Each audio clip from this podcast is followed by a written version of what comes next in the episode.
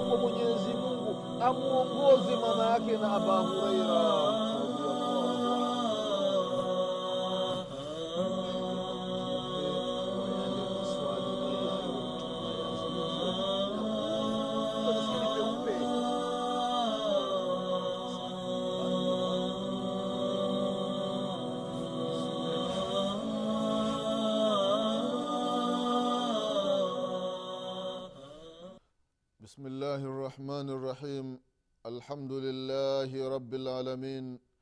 والصلاة والسلام على رسول الله محمد بن عبد الله صلى الله عليه وعلى آله وأصحابه ومن والاه. أما بعد عباد الله رحمكم الله أوصيكم ونفسي بتقوى الله فقد فاز المتقون. ndugu zangu katika iman baada ya kumshukuru allah subhanahu na kumtakia rehma na amani kiongozi wetu mtume wetu mwombezi wetu nabii muhammadin salllahu alaihi waalihi wasallam pamoja na ahli zake na masahaba wake na waislamu wote kwa ujumla watakayefuata mwenendo wake mpaka siku ya qiama ndugu zangu katika iman tunamwomba allah subhanahu wa taala atujaalie nasi tuyo miongoni mwa hao. Ndugu zangu katika iman na kuhusieni pamoja na kuihusia nafsi yangu katika swala la kumcha allah subhanahu wa taala. Ndugu zangu katika iman tunaendelea na kipindi chetu cha dini. Kipindi ambacho tunakumbushana mambo mbalimbali mambo ambayo yanahusiana na dini yetu ya kiislamu na haswa katika masala ambayo yanahusiana na miujiza ya nabii muhammadin salllahu alaihi waalihi wasallam ndugu zangu katika imani. Leo insha allah mwenyezi mungu subhanahu wataala akipenda tutakumbushana baadhi ya miujiza ambayo alikuwa akiifanya mtume salallahu alaihi wasalama kwa watu ambao wana matatizo aina mbalimbali. Mbali matatizo ya maradhi ndugu zangu katika imani mtume wetu muhammadin salallahu alaihi wasalama alifanya miujiza mbalimbali mbali. kama tulivyotangulia kusema katika vipindi vilivyotangulia kwamba kila nabii wa mwenyezi mungu subhanahu wa alikuwa na miujiza kuna nabii ambaye alikuwa na muujiza mmoja kama vile vile nabi, kama nabiullahi salih alahi salam alivyotoa ngamia katika jiwe kuna manabii wana miujiza miwili na zaidi na zaidi na zaidi lakini nabii ambaye alikuwa na miujiza mingi kuliko manabii wote ni nabii muhammadin salllahu alaihi waalihi wasalama ndugu zangu katika imani. Katika miujiza ambayo alikuwa nayo mtume wetu muhammadin salllahu alaihi wasalama ni miujiza ya kuponya watu na muujiza kama huyu wa kuponya watu alikuwa nao nabiullahi isa alaihi salam. Kwa sababu zama zake ndugu zangu katika imani waganga madaktari wataalamu wa kutibu walikuwa ni wengi sana. Sasa na yeye mwenyezi mungu subhanahu wa taala akampa muujiza ambao wale madaktari wa zama zile walikuwa hawawezi maradhi ambayo madaktari wa zama zile za nabiullahi isa alahi salam walikuwa wakitibu sasa nabiullahi isa alahi salam alikuwa ni zaidi.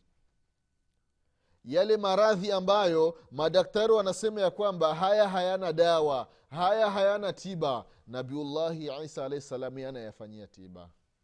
Ndugu zangu katika imani vile vile katika zama za nabiullahi muhammadin salllahu alaihi wasallam nabii alaihi salatu wassalam wale ambao walikuwa na matatizo nabii muhammadin salllahu alaihi wasalama alikuwa anawafanyia matibabu ndugu zangu katika imani. Na matibabu ya mtume salllahu alaihi wasalama si kwamba utalazwa labda we nitakiwa ufanyiwa operesheni siku tatu hapana. Ni hapo kwa hapo mtu ana tatizo nabii salllahu alaihi wasalama baada ya kuona lile tatizo basi anafanya kitu kidogo tu. Muda wa dakika mbili lili tatizo limekwisha. Na huu ndio kawaidi ya muujiza ndugu zangu katika imani.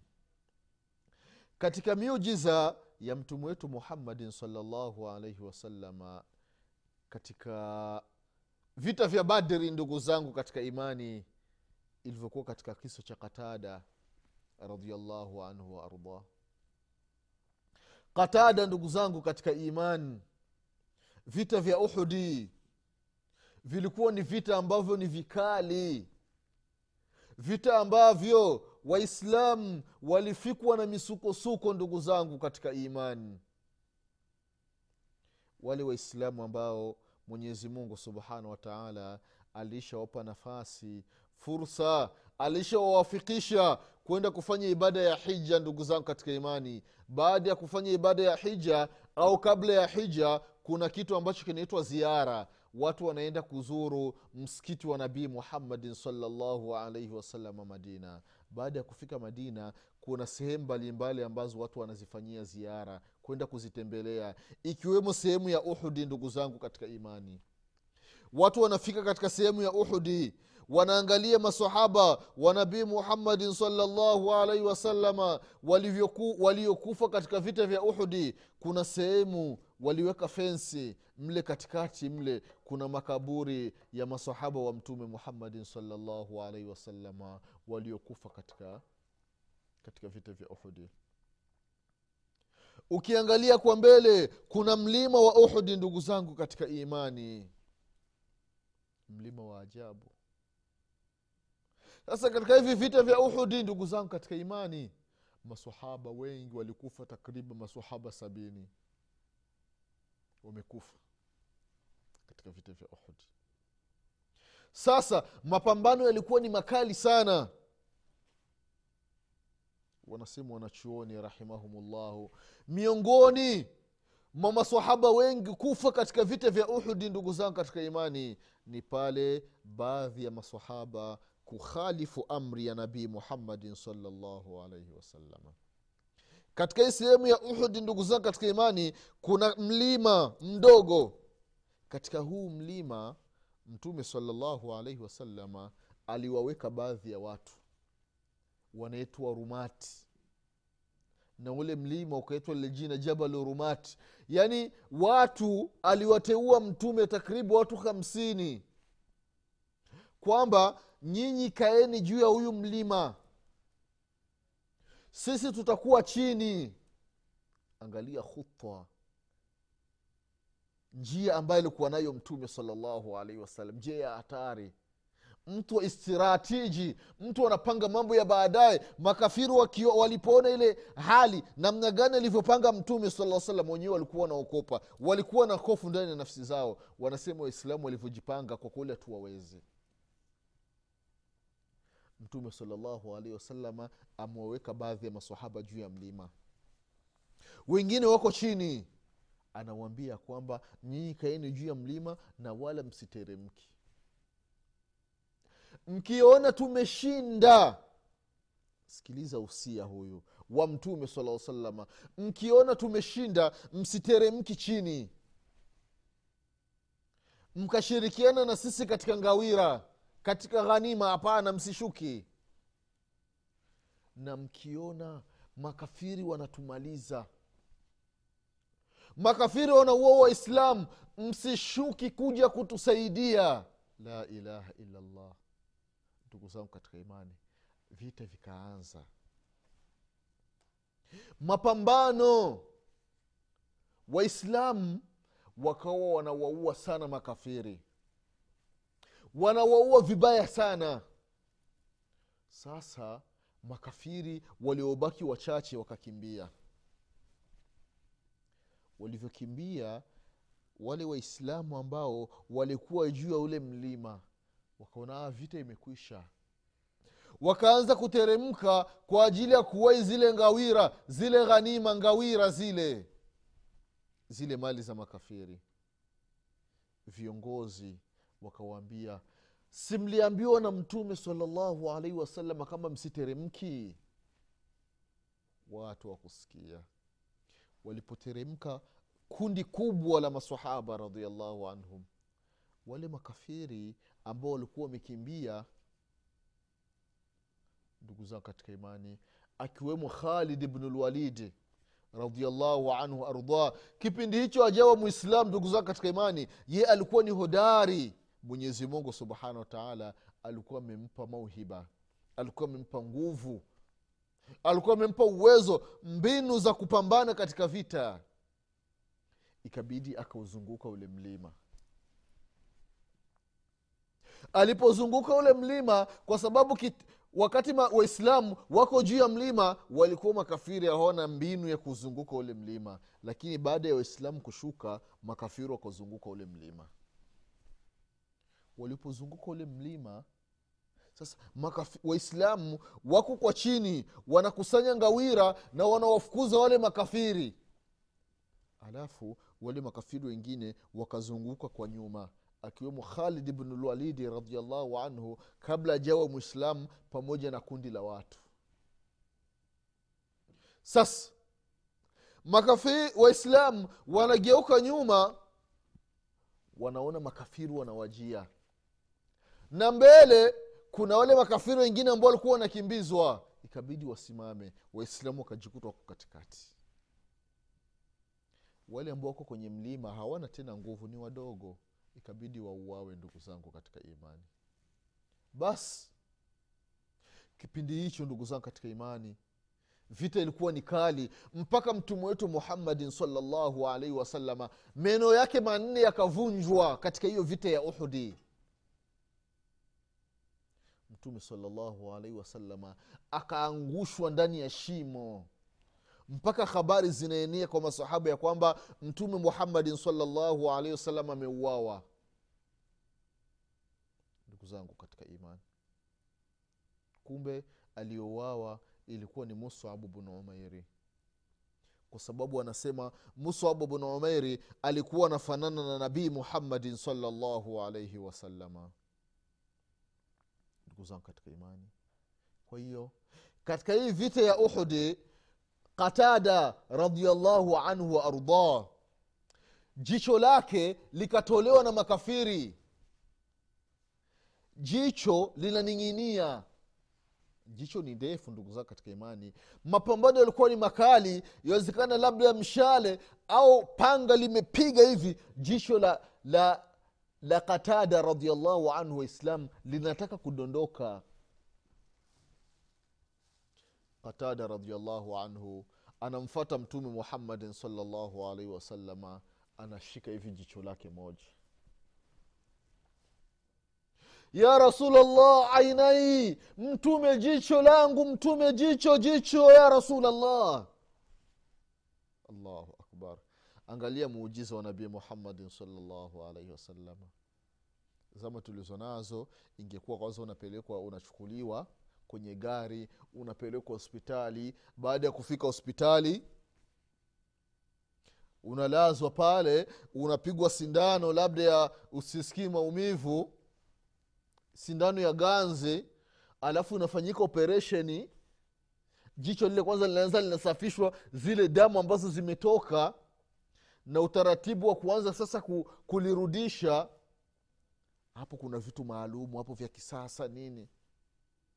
Lakini mtume salallahu alaihi wasalama anachukua jicho la katada analiingiza ndani. Anafanya hivi jicho linarudi kama lilivyokuwa mwanzo. Allahu akbar baadhi ya vitabu wakaandika ya kwamba lile jicho lile ambalo limerejeshwa la katada radiallahu anhu lilikuwa linaona sana kuliko jicho lingine. Inasemekana ya kwamba katada radiallahu anhu akamwambia mtumia ya rasulllah ili jicho linaona sana kuliko lingine. Ya rasulllah niombee dua kwa mwenyezi mungu na ili lione kama lingine. Mtume akasema hapana mpaka litolewe tena na makafiri. Allahu akbar ndugu zangu katika imani. Ndugu zangu katika imani huu ni muujiza wa mtume wetu muhammadin salllahu alaihi wasalama kwa hiyo qatada radiallahu anhum alifanyiwa muujiza na nabii muhammadin salllahu alaihi wasalama katika hivi vita vya uhudi jicho lake lilikuwa linaona zaidi kuliko lingine na likarejeshwa na mtume salllahu alaihi wasalama kwa muda mfupi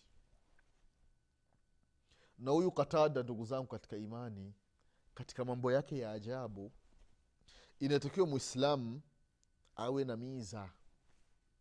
Mwislamu awe na kitu ambacho watu watabaki wanamsema kwa kheri baada ya kufa kwake. Na isifikie mwislamu unakuwa na mambo ya ajabu ajabu. Kabla ya kufa kwako watu wanaanza kukulani la ilaha illallah watu wanaanza kukusema vibaya ya kwamba fulani ya mwenyezi mungu amlani mwislamu usifiki katika hiyo hali. Sasa katada radiallahu anhu wa ardah ndugu zangu katika imani katika mambo yake ambayo anabaki anasimwa kwa kheri. Siku moja alikufa mtu zama za nabii muhammadin salllahu alaihi wasalama baada ya kufa mtu. Kawaida ya mtume salllahu alaihi wasalama hamswalii mtu mpaka aulize je mtu huyu ana deni? Kama yupo na deni mtume salllahu alaihi wasalam hamsalii anawambia masahaba ya kwamba salu ala sahibakum msalieni ndugu yenu. Na ikiwa kama hana deni basi mtume salllahu alaihi wasalam anamswalia. Basi mtu kafa mtume saa salam akauliza je ana deni? Akasema naamu ana deni. Anadaiwa dinari mbili. Dinari ni za dhahabu ndugu zangu katika imani. Dirham ni za fedha. Basi mtume salalla salama akajiepusha kwamba hapana mimi simsalii msalieni mwenzenu. Yaani inaonyesha kwamba deni ndugu zangu katika imani ni kitu kikubwa kwa hiyo kama unade, unadaiwa ndugu yangu mwislamu rejesha haki ya watu kabla hujafa. Kuna madeni ambayo watu wanasahau. Na mtu akikumbushwa anasema we haunidai sikumbuki. Lakini yule mwenye deni anakumbuka kwayo nitakiwa ulipe deni la watu ndugu yangu mwislamu maanake zama tulizo nazo tunaazimana tuna pesa tunaazimana vitu bila kuandikiana kwa hiyo mwislamu unapokuwa umeazimwa kitu basi inatakiwa urejeshe ndugu yangu mwislamu hasa huyu jamaa baada ya kuthibitika kwamba ana deni qatada radiallahu anhu akamwambia ya rasulllah ilo deni liko juu yangu mimi. Ntalilipa ya rasulllah basi baada ya hapo mtume salllahu alaihi wasalama ikabidi amsalie huyu sahaba. Ndugu zangu katika imani angalia mambo ambayo huyu, huyu katada radiallahu anhu amemjaalia amemsaidia ndugu yake mwislam ambaye ameshatangulia mbele ya haki. Na kweli akazilipa zile deni za dinari mbili ambazo alikuwa anadaiwa ndugu yake mwislamu ndugu zangu katika imani vile vile katika miujiza ya nabii muhammadin salllahu alaihi wasalama ni katika kisa cha habibu ibn fudaik radiallahu anhu waardah anasema ya kwamba baba yake alikuwa haoni. Ni kipofu macho ukiangalia tu unaona hivi vyeupe vya ndani tu lakini haoni. Ameshakuwa mtu mzima zaidi ya miaka stini sabini. Ndugu zangu katika imani akaletwa mpaka mbele ya nabii muhammadin salllahu alaihi wasallam kitu gani ambacho amefanya mtume salllahu alih wasallam? Je ameanza kumfanyia operation? Hapana. Mtume salllah salama fanafatha rasulullahi salllahu alaihi wasallam fi ainaihi mtume salllahu alaihi wasalama akatemea mate kwenye macho yake. Salllahu alaika ya rasulllah akatemea mate. Baada ya kutemea mate tu kwenye macho yake basi yule sahaba akaanza kuona. Hapo hapo. Allahu akbar. Angalia muujiza wa mtume salllahu alaihi wasallam. Sio zama tulizo nazo. Mtu haoni anapelekwa hospitali anafanyiwa operesheni. Baada ya kufanyiwa operesheni wengine kwanza wanaanza wanamweka wana, wana bandeji usoni anakaa hospitali kwa muda labda wa wiki moja wiki mbili hafungui macho mpaka baada ya muda zile bandeji zinatolewa ndio mtu anaanza kuona kidogo kidogo. Lakini nabii muhammadin salllah salam sio hivyo. Mtu haoni anatemia mate macho yanarudi katika hali yake ya kawaida. Huu ni muujiza wa nabii muhammadin salllahu alaihi wasallam ndugu zangu katika imani. Habib ibn fudaiki anasema nilimwona baba anafikia sasa miaka thamanini anaona vizuri. Bila wasiwasi kwa muujiza wa nabii muhammadin salllahu alaihi waalihi wasalama istoshi ndugu zangu katika imani katika miujiza mingine ambayo ameifanya mtume wetu muhammadin salllahu alaihi wasalama ni hadithi ya kulthum ibn husaini radiallahu anhu waardah huyu sahaba ndugu zao katika imani katika vita vya uhudi. Kwa sababu ni vita ambavyo misukosuko ilikuwa ni mingi. Amefikwa na matatizo katika shingo lake. Makafiri wapiga mshale. Mshale ukaja mpaka kwenye shingo la sahaba. Habibu bn fudaiki radiallahu anhu waardah anakuja mpaka kwa mtume ya rasulllah angalia na matatizo kwenye shingo. Mtume salllahu alaihi wasalama ule mkuki unaondolewa alafu mtume ile sehemu ya shingo anaitemea mate. Maumivu yanamalizika. Kwa ule ule muda salllahu alaika ya rasulllah angalia muujiza wa mtume salllahu alaihi wasallam. Si kwamba ule mshale kwamba unapelekwa mpaka hospitali utaenda kutolewa hospitali. Kwamba eti na kuwekwa dawa za, kusha, za kusafisha labda damu imeingia ndani kwa ndani. Hapana ni mara moja kwa mtume muhammadin salllahu alaihi wasallam. Anatemea mate ili hali inamalizika. Ndugu zangu katika imani angalia muujiza mwingine wa nabii muhammadin salllahu alaihi wasalama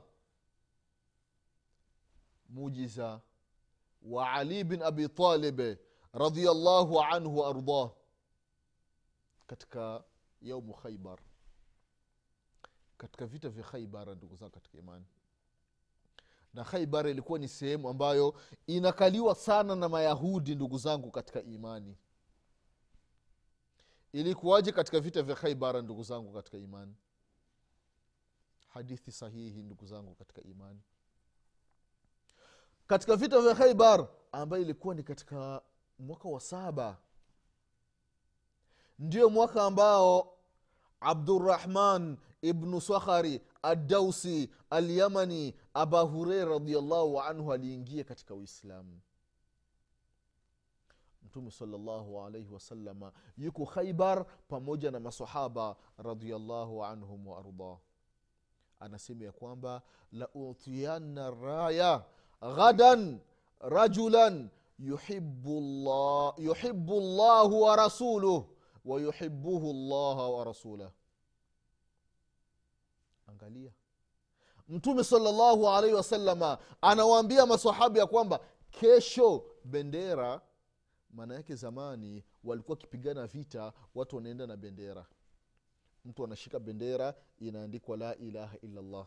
Ndio huyo anakuwa anaishika ile bendera. Huyu mwenye kushika bendera akiuawa ile bendera ikianguka vita imemalizika. Sasa mtume salllahu alaihi wasalama akatangaza kwa masahaba ya kwamba kesho ntampa raya ntampa bendera. Mtu ambaye yuhibu llaha wa rasulah anampenda mwenyezi mungu na mtume wake.